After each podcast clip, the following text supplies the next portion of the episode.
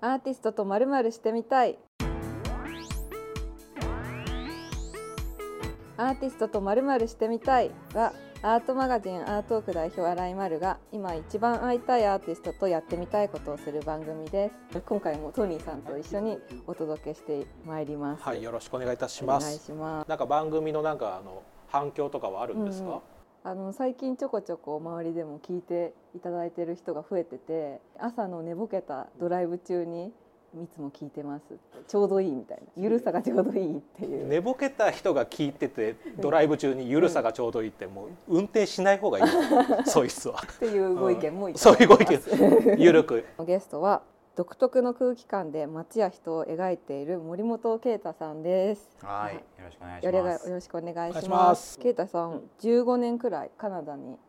いらっしゃって最近帰ってきたっていうことなんですけど、はい、ちょっと自己紹介簡単にお願いします。えーっと2006年16歳の時にカナダにうんう行っんて、あのすごい入りたい公立高校でなんか私服が着れるっていう高校だったんですけど、はいあのそこに入れなくて私立高校に行かなきゃいけなくなって公立が厳しすぎてっていうのとその大阪のヤンキー文化から逃げたかったっていうのでカナダに行ったんですけど。あのもうす大学には帰ってくるかなって思ってたんですけどなんか親にもうあのカカナダで高校行ったんだからもうそのまま大学も行っちゃえみたいな感じで勧められてそのままずっとへ15年ぐらい行っちゃったっていう感じですね。で去年あのやっとずっと日本帰ってきたかったえ。うの、んうんうんうん。でやっと帰ってこれたって感じです、ねでもじゃあ出身がでも大阪？大阪です大阪じゃなくて今ねお家に今お邪魔してますから。台東区大阪っぽいですけどねちょっとちょっとね西成あの東京の西成みたいな言われてるんですその三夜三夜っていう地域に、はいえなんで帰ってきたかったんですえもうカナダそは、の、うん、半年間は結構もう地獄なんですよマイナス20とかいっちゃう国なんで外で出たくないしまあ政策にはすごいいいんですけど、まあ、まあ食べ物と、まあ、その気候ですかね一番、まあ、大学でもう日本に戻ろうかなって思ってたんでもともと。まあ、大人になってずっと日本に住んでなくてアイデンティティがちょっともう薄れてきてるなって思ったんですようねん日本語も下手になってるしみたいな、うんそれでコロナに入って、まあ、いい、うん、節目かなみたいなう感じで、んうんはい、引っ越しました、はいえそもそもあの留学の時はなんでカナダだったんですかえっともともとニューヨークに行きたかったんですけど、親が多分アメリカは銃も危ないしみたいな、うんいろいろ犯罪が多いからやめた方がいいみたいなのでカナダ、まあ、選ばされたみたいな感じですでもその時からでもアートの道には思ってたんですか？あ思ってなかったですあのもともとはあの多分英語教師やりたいみたいな感じでちょっと曖昧だったんですけどまだ高校生だったんで、わまどういう道に進むか分かっうんならなかったんですけど、まあ漫画とかもともと好きだったんですけど多分プロとしてはやっていけないだろうなみたいな感じで思ってて、うんであの高校が終わって英語教員になろうって思って立命館に行こうかなみたいなそれを親に話したら、うんいやもう帰ってこなくていいよみたいなすごい親だねそれは それで。それでもう、まあ、あの今美術好き好きだしそのアートのクラスとか取ってて向こうの高校で、で成績も良かったしその先生もなんか美大行けばいいじゃんみたいな感じでおすあの勧められててそれで、まあ、親にも、まあ、今アート好きなんだったらもうそのまま美大行けばいいじゃんみたいうな、んいいご両親そうだったんですよなんかなかなか珍しいっていうかそうんの反対してこなかったっていううんうんうん逆にこっちがそのアートあの英語教員になって、もっと結構現実的な道に進もうとしたら、なんか止められたっていうそうなんですよねなんか若いうちへはーなんかもう教員資格なんていつでも取れるんだからみたいな若いうちはもう好きなことやればいいじゃんみたいな、素晴らしいですね今の流れでいうとどこで美術に興味持っまあ、高校の先生が多分アートすごい大好きでそこからですね、もうレンブラントとか大好きで、うんうんもうレンブラントの良さをすごいもう洗脳されたというか。すごい先生との出会いだ。でも確かにあの啓太さんの初期の作品とかってちょっとレンブラントっぽいそ感うじですねの。そうですね。レンブラントは僕はもう多分一番好きなアーティストはって聞かれたらもうすぐレンブラント。おおおあの犬の名も名前もレンレンなんで。あそこから撮ってるんですかー。さっきねレン君にお会いしましたけレンど君、に可愛いワンちゃんがそうなんですよ。そのレンブラントの魅力はって言われたら、レンブラントの魅力は絵を通り越したとこですかね。なんか他の絵画だとやっぱりその結構クラシカルな絵とかでもその美術館回っていろいろまあフェルメールやらうんいろいろ見ても飛び出しては来ないですね。その画面からはいはいはいでもレンブラントはもう横目で見ても、まあ、正面から見ても結構もう、んこうニョロうんって出てる、 3D っぽく見えますそうなんよですねねそれがなんかあの最初見た時にその画集とかで見たら全然それ分からなかったんですけど、その本物を見た時にメトロポリタンで見た時にやばいなこれはみたいなうんもうなんか動けなかったんですよね衝撃のはいでそこからじゃあそういう絵を描いてみたいなにもなるんだそうですねもうこれどうやってこういう風になってるんだろうみたいな、うんそっからすごい研究続けてみたいなへなんか絵画ってこんなその立体感とかそこにいるような存在感出るんだみたいなえうん結構びっくりした経験があってそっからですね一番多分絵画好きになったのはうんでもあの今の作品ってちょっと不穏な空気感というか現代の街で物語が起こりそうな感じの作品ですけど、はいレンブラントっぽかった肖像画からどういうふうにあかー移り変わってきたんですかそうですねなんかそのもともといろんなクラシカルなあの絵画とかも好きであのレンブラントが今あの住んでたらどういう絵描くかなみたいなのを考えたのが2016年17年ぐらいだったうかな。んそれからですね今住んでたらどういうもの描くんだろうみたいなでまあホッパーとかもともと好きで、はいはい、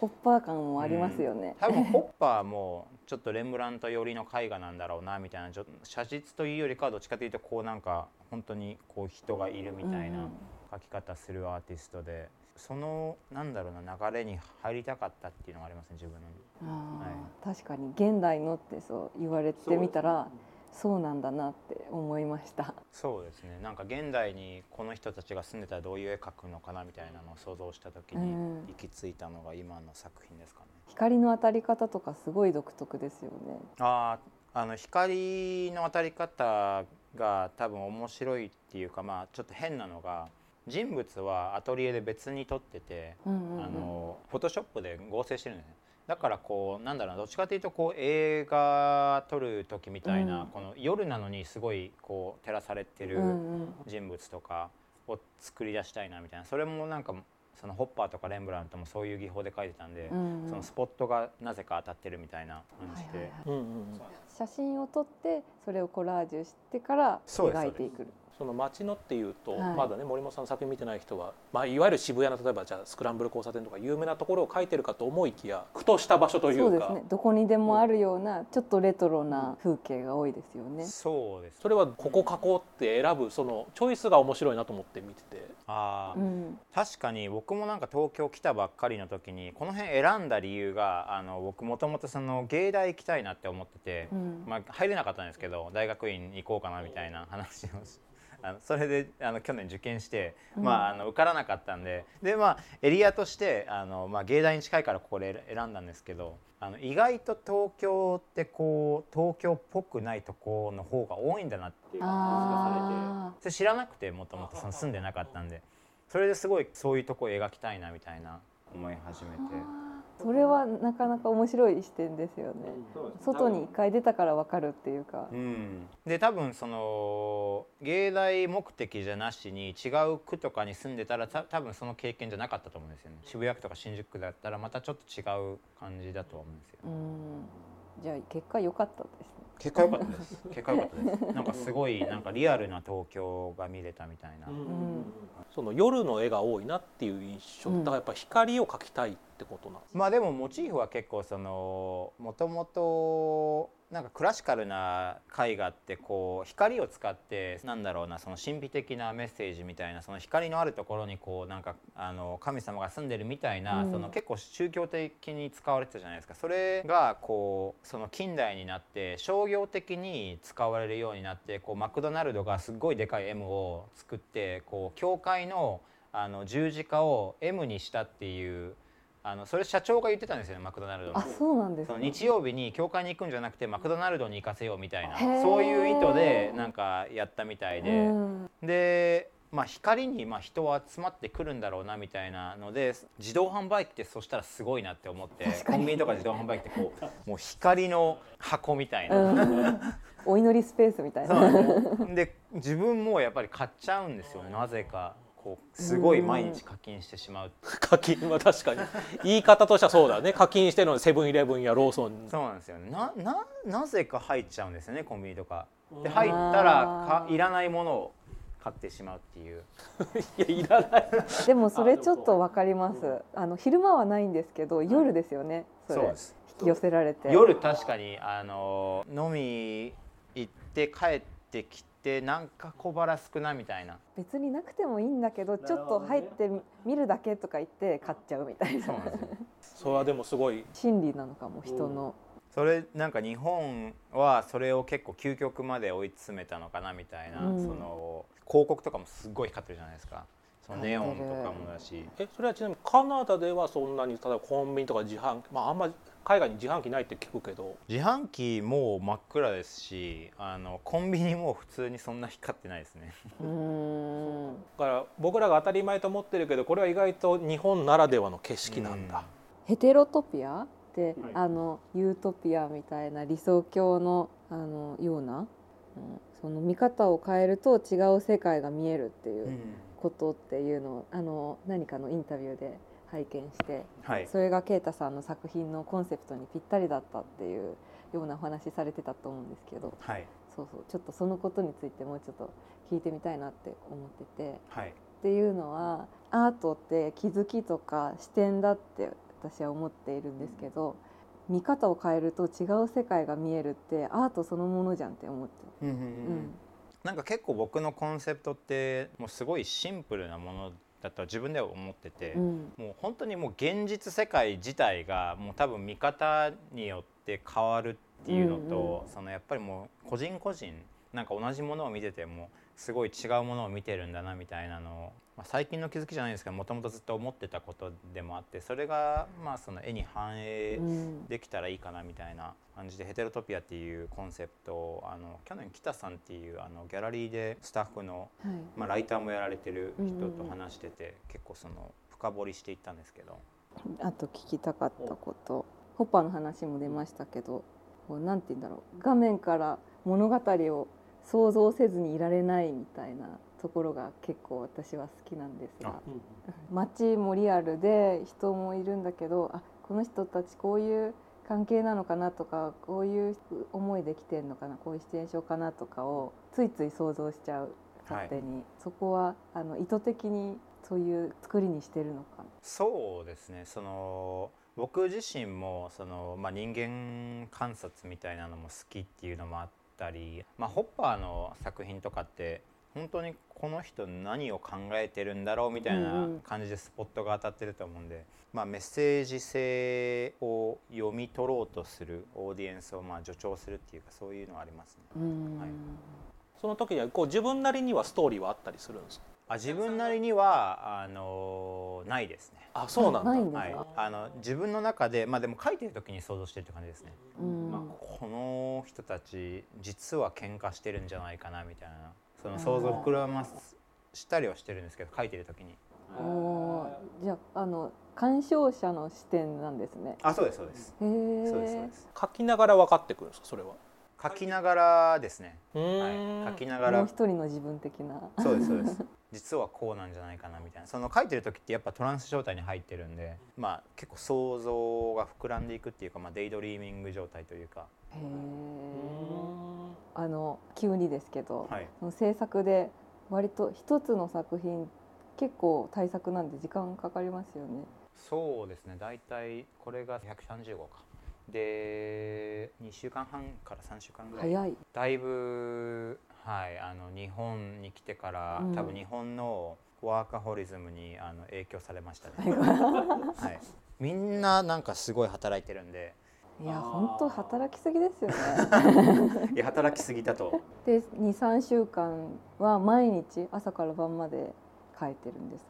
と大体スケジュールがランダムであの平日にうんあの休日を取りたいなっていうのをいつも思ってるんでそのうんうんやっぱり週末の東京はもう大嫌いなので外人にがすご外いかに出られないというなるほどで大体平日に休もうって決めてて、まあ、でもどいつ休むかは結構ランダムで大体週12ぐらい休んでで働く時は朝10時から、まあ、夜の6時、まあ、5時ぐらいですか、ね結、構ずっとでその間におやつとかないんですかおやつ食べてます食べてないです甘いもの大変お好きだということででも甘いものは作業日はちょっと控えてるって感じです え本当になんかあの食べたいってなったら止まらなくなっちゃうんでそのチートデイを設けて週1で食べてるんですよ、そのお休みの日に休みの日にはい休みの日にチートデイでもう朝からそのローソンに行ってあの新商品のであのスイーツを買って すごバいッて買って食べてでそこからまあお昼にラーメンとかパスタとか行ってもう炭水化物しか食べない日なんですよその日は。あーでまあおやつ食べてみたいな、まあ、スタバの新作フラペチーノ買ったりとか、で夜にあの、まあ、お寿司か麺麺類とかで、カロリー爆弾の日ですねはい、おすすめの最近見つけたなんだろうスイーツ屋さんとかここのスイーツ美味しかったとかあるんですあー最近見つけたのがあのー和栗屋ですね栗栗をそのまま出すんですかそれともモンブランなんとかモンブランとか、うんうんあのー夏の限定の商品がすごいなんかメロンうわすごいメロンの上にモンブランが凍ったメロンの上になんかゼリーが乗っててその上にモンブランが乗っててへえでモンブランを食べ終わるとあの炭酸水とシロップでシャーベット作ってくれるんですよこのメロンを使ってはいってことだはすごいなめちゃくちゃそれが結構感動で、えーまあ、味もそうなんですけどそのなんかプロセスも面白いなと思ってモンブランを食べた後にシャーベットになるっていうちょっと栗味がでもそのメロンに移るんですそれはもう別もう別ですね、まあ、メロンちょっとすくってモンブランと混ぜて食べるっていうのもあるんですけど合うんですかそれ合いますへえ意外な組み合わせこれは結構良かったですは想像してたモンブランよりもだいぶ巨大な そうなんです結構でかいなんかそのやっぱり平日にそういうカフェ回るのはもうめっちゃ楽しいです よなんかそ次このこ行優こ雅う優雅であなるほどね。 そのみんな仕事行かなきゃいけない時にあの休み取れるのは本当にもう感謝ですねアーティストでよかったなってことだ、はいそれが教師になってたらそんな生活してなかったんそだうなんですよそのフリーランスとか自営業の人ってそこが一番強いんじゃないかなみたいなそれは確かにあ るえそれであと例えばアーティスト仲間からも美味しいスイーツ情報とか得たりするのアーティストでそんなバカみたいにスイーツ好きな人あんまいないですねでまるさんはスイーツまあ好きですけどそんな食べ歩いてリサーチとかしてないああそうかさあということでちょっと今スイーツの話が出たんです,、いですが、あの今回やってみたいことがあるとはいいうことでございましてはいはい、森本啓太さんとスイーツ格付けチェックをしてみたいですおおなんか急にバラエティっぽくなりますどういうことですかというこれはあの目隠しをしてよく芸能人格付けチェックってはいはいはいやってますよね、あれの流れで高級なスイーツとコンビニスイーツを食べ比べてどっちがどっちか当てるというなるほゲどームですこれはどうですかお二人は自信は自信はあんまりない森本さんはもう 今僕はちょっと余裕すぎるんじゃないかなってマジでもう ね食べ慣れてますもんねそうだよこれ外したらでもか恥ずかしいです恥ずかしいですねなるほどねワインとかは多分無理ですでもスイーツだったらスイーツだったらはい今日は2問用意してきたということですので、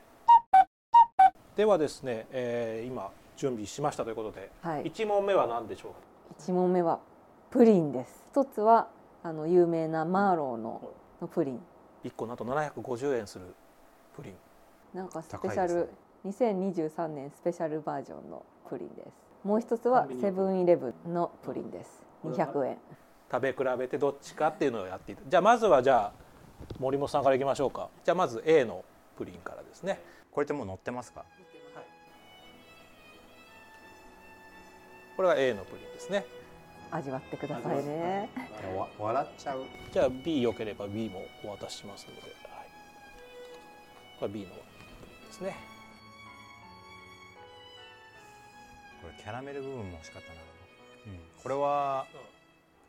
余裕ですじゃあ目隠しを外して丸さんがこの目隠しつけましょうか、はい A と B は一緒ですあの丸さんもはい、はいこれ A のでございますはい味わってますうん美もうない味しいもうないですよ。はい、続いて B ですね。ほほううあのうん美味しい方を選べばいいもんねまあまあまあ考え方としては、はい、じゃあ目隠しはしてない。じゃあせーので A か B って言ってくださいねってことで、はい二人ともどっもちがいいの高級の方を当てるうそうそうだから高級な方あを当高て級るな方を当てるあわかりましたなので高級だなと思った方を A か B か言ってくださいってことですねはいはい、い、いですかせーの B A ええ 分かれ たえー、なんで B だと思ったえっと B の方がなんか味がまろやかだったんですよねちょっと食べたことないような味だったんですよね B の方若が、う干うんんで A の方がなんかこうちょっと中毒性がある甘さがあったんじゃないかなって思いましたちょっとだから甘味料的なというか、はいでなんかこう結構味はずっと味わえたっていうのがあったんでうんブドウ糖みたいなものが入ってるんじゃないかなみたいな思い A の方にはってことですね、はいはいマロさんはどうですえ真あ逆でしたけど、の真逆でしたね A の方が滑らかで、はい。あの生クリームっぽい感じがあったあで B はちょっと甘すぎた気がすーるあー。からほうほうほうあのそれこそ甘味料人工甘味料とか入ってんのかなって思っあたんですけど、まあどっちも美味しかったけどねどっちも美味しかった美で味しすかねったけど A 触の方が美味しかったなと思って A にしました、じゃあどっちかが正解ってことですよねはいドキドキはいする逆にどっちかが不正解というもうねあのリタイアしてます間違ってたらえー本当ですかスイーツはいやめてくださスイーいツよマニアリタイアしえてますーそんなそんなそんな宣言をしていただいてじゃあ正解を発表したいと思います正解マーローのプリンは A でしたうわ引退ですかすいませんでしたすいませんちょっとあの天の弱すぎましたねーうん多分食べ過ぎてるからそうなんかいろいろ考えすいぎやた美味しいって思った方をあの選べばよかった選べばよかったんですけどそうかそうかちょっともう一回いいですかどうぞどうぞどうちょぞっおと召し上がりくださいそっかキャラメルとかつけなくていいですか下のあ本当だキャラメルは多分絶対違いますよねそうキャラメルがあったら多分絶対違ったんですよねあキャラメルがすっごいうまいうんすっごい美味 しいキャラメルがあればよかったすごいうまい本当だ全然違うキあそうじゃあキャャララメメルまでいけばよかっもうセブンのキャラメルは水ですねル水です焦げた水ですうわ違うわ違う違うわ これは3倍以上の価値ありますね天の弱になりすぎましたうんたちょっとそうですねちょっと残念なはい結果になってしまいました が、もう一問あるということでもう一問、はいはいさあということで二問目は何でしょうかということで二問目は和菓子の羊羹です片っぽは老舗虎屋の片っぽはセブンの羊羹です森本さん羊羹はどうなんですか羊羹はあまり食べないですね和菓子自体は食べる和菓子は食べますどら焼きとかカステラとかじゃああんこはお好きであんこは好きですはい羊羹って誰が食べるんですよねも らもらったらね食べますけどね羊羹ってでもなんかもらったら結構なんかそのでかいんですよね、でうんうんだから一口食べて捨てちゃいますね僕トライアーの人が聞いてないことを祈るのみだなこの番 組なんちゅうことを言うんださあじゃあまず A の食べますねはい、はい味わってお続りいます、てはい B の、はいはい B の羊羹まあ一応じゃあ今2つはい食べていた召だしき上がってましたいただきました多分大丈夫ですお自信だけはありますおじゃあ丸さんまず A のはい、はい、続いて B の羊羹私うんうんはい羊羹です ねうんうんそりゃそうでしょえこれは難しいえもう一回食べたいそれはちょっとルール 上だダメなんですね、うんまあ、丸さんも目隠し外していただいても えマジでわかんない片っぽはコンビニの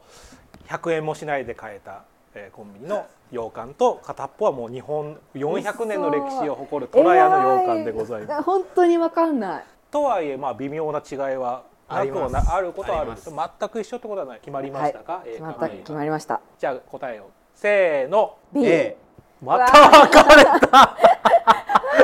また分かれましたけどじゃあまた森本さんから A 選んだ理由というか A の方がなんかちょっとざらつきがあったのとなんか B の方になんか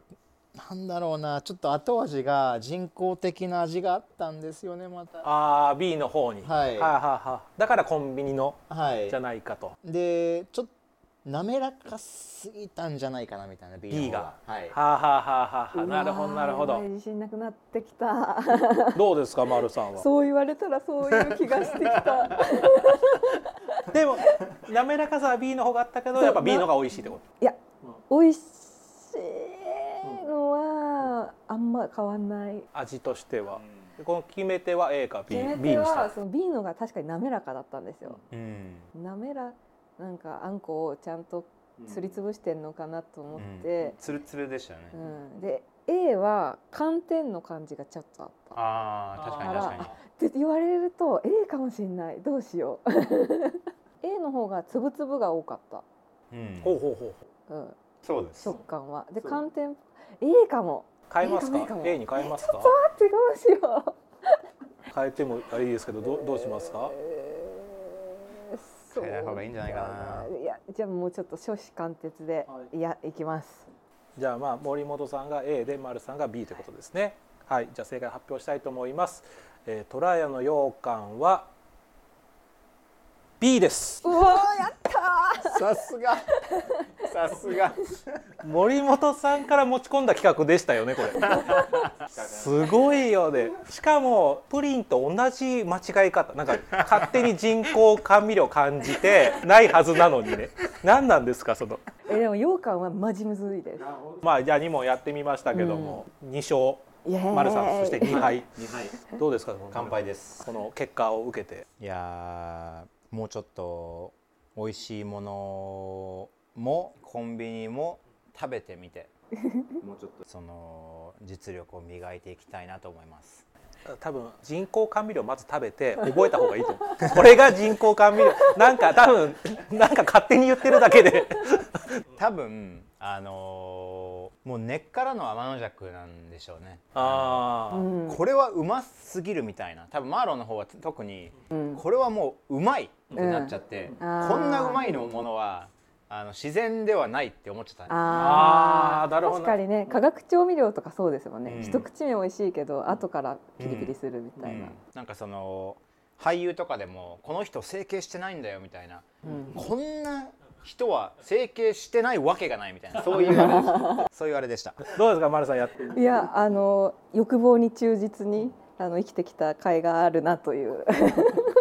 これはでもちょっとぜひねリベンジをはい何だったらいけそうですかちょっとこっちが今回ねプリンと羊羹ってうんいう勝手にね決めちゃったんでこれだったらいけるっていうのを言っていただければ、あのーまあセブンはおにぎりとかサンドイッチが美味しいんですよねほうほうほうほうでローソンだったらもうちょっとできたかもしれないですスイーツはローソンの方が美味しいんですかローソンはうんもうスイーツ一番です、あそうなんだダントツへ1位です、ーいやなんかそのコンビニのスイーツ当てましょうクイズじゃないからそのなんかそっち側で当てられても困るんですこっちがコンビニの味だじゃないんですこのこのクイズはどっちかが高いからだったチョコとかさ、ケーキとかなんそかうジャジャンそうルいうジャンルこうあーこのジャンルでそうそうすねチョコだったら余裕ですねあチョコよりよあのピエール・マロコリーニとか、うんあのドゥカッセとか、んあの辺が出てきたらもう余裕ですそれは余裕ですよね私も余裕ですそれは、じゃあちょっと次回チョコチョコ編でいきチョまコす、でうんじゃあチョコとかまあケーキケケーキも余裕だと思うケーキも余裕だと思います、早くやりたいな第2弾あのケイタさんの次の展示とか作品見られる場所って機会あるんですか次は多分東京になりますね本木の小太郎ぬかがの方で、あの夏夏あたりに個展があると思いますじゃあそのまた楽しみにはいしたいと思います、それと同時に多分人生初の、うんあの画集も出るのでそれに合わせてはいまた出演をお待ちしておりますというお待ちしております、ありがとうございますありがとうございますこの番組は各種ポッドキャストで配信していますのでぜひフォローお願いしますえー番組への感想やリクエストなどはあらいまるの個人インスタグラムアットまるまる C までお願いしますまたお会いしましょうあらいまるでした